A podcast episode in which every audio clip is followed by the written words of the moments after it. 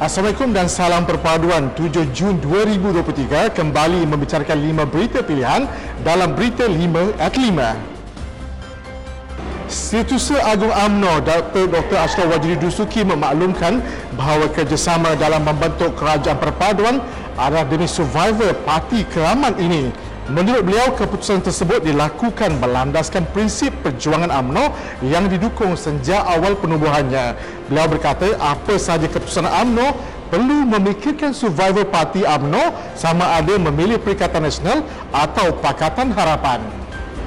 Beliau berkata demikian ketika berucap dalam program Town Hall penerangan UMNO di Dewan Tun Dr. Ismail Pusat Dagangan Dunia Dabu Kuala Lumpur sempena Perubahan Agung UMNO 2023. Pada masa yang sama beliau menyarankan agar ahli parti untuk bersama-sama bangkit kembali dalam mendepani dinamik politik hari ini dengan bersikap realistik.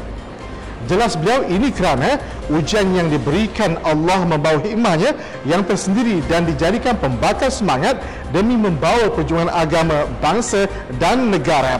Beliau menegaskan sebarang perbalahan dalam kalangan ahli UMNO adalah kesempatan yang akan dimanfaatkan oleh pihak lawan bagi mengeruhkan hubungan kekeluargaan dimiliki parti selama ini.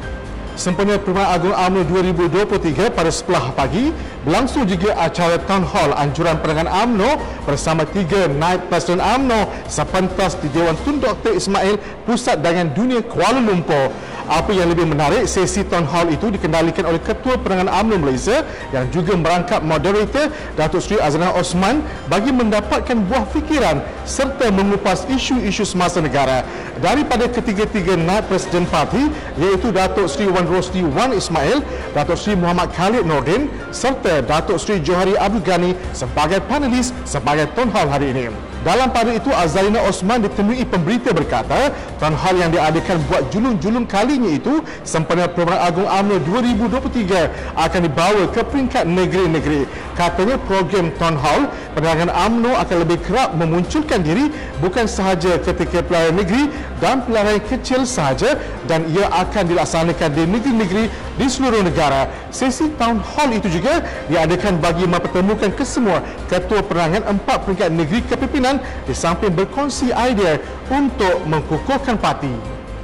Baru-baru ini Mahkamah Rayuan Paris mengekalkan keputusan membenarkan Malaysia mencabar award yang diputuskan oleh Dr. Gonzales Tampa pada 20 Mei 2022 dalam kes tuntutan 8 rakyat Filipina yang mendakwa sebagai waris Kesultanan Sulu. Menteri di Jabatan Perdana Menteri Undang-Undang dan Reformasi Institusi Datuk Seri Azhar Osman Said berkata keputusan itu bermaksud penuntut tidak boleh bergantung kepada award yang diputuskan di Perancis itu untuk sebarang tujuan. Beliau menjelaskan bahawa Mahkamah Rayuan Paris mendapati penimbang tarikh tanpa telah terkilaf dalam melaksanakan bidang kuasanya dan keputusan tersebut adalah kemenangan yang nyata buat Malaysia. Beliau berkata Malaysia percaya keputusan hari ini juga akan menghentikan usaha penuntut Kesultanan Sulu serta pembiaya mereka iaitu Terium untuk menguat-kuatkan award tidak sah serta cuba mendapatkan pampasan yang besar daripada Malaysia. Menurut beliau, Malaysia kini serang berusaha agar pembatalan itu direkodkan dalam keputusan mahkamah secepat mungkin agar dapat menggagalkan usaha untuk menguatkuasakan uang tersebut di seluruh dunia oleh penuntut. Tirai Perhimpunan Agung UMNO 2023 bermula hari ini dengan bendera UMNO Sang Saka Bangsa telah mula dikibarkan melalui seluruh ruang pusat dagangan dunia Kuala Lumpur. Tinjauan UMNO online mendapati bendera UMNO Sang Saka Bangsa telah dipasang di seluruh bangunan dan rancak mewarnai di sekitar WTC KL sekaligus mengalu-alukan kehadiran perwakilan pada Perubahan Agung UMNO 2023. Pada masa yang sama, tinjauan UMNO online mendapati Perubahan Agung UMNO 2023 telah bermula seawal pukul 9 pagi tadi dengan pendaftaran perwakilan wanita, pergerakan pemuda dan pergerakan puteri UMNO yang membabitkan 191 UMNO bahagian UMNO di seluruh negara. Media melaporkan perhimpunan ini menyaksikan penglibatan seramai 6,341 perwakilan daripada 191 UMNO bahagian merangkumi 1,159 perwakilan wanita, pemuda 1,160 anggota serta 1,134 perwakilan puteri.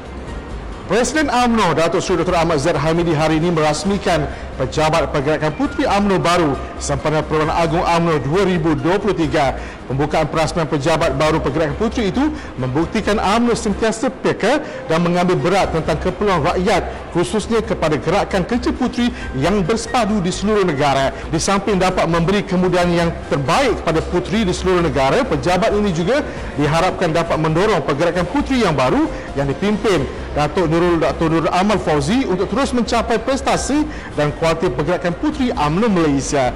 Pembukaan pejabat baru ini juga diharapkan menjadi platform untuk menjadi nadi membantu masyarakat setempat seiring dengan konsep Malaysia Madani. Sekian daripada saya Muhammad Saiful Muhammad Sahak. Jangan lupa temu janji kita Isnin hingga Jumaat jam 8.30 malam sempena Perayaan Agung UMNO 2023. Assalamualaikum dan salam perpaduan.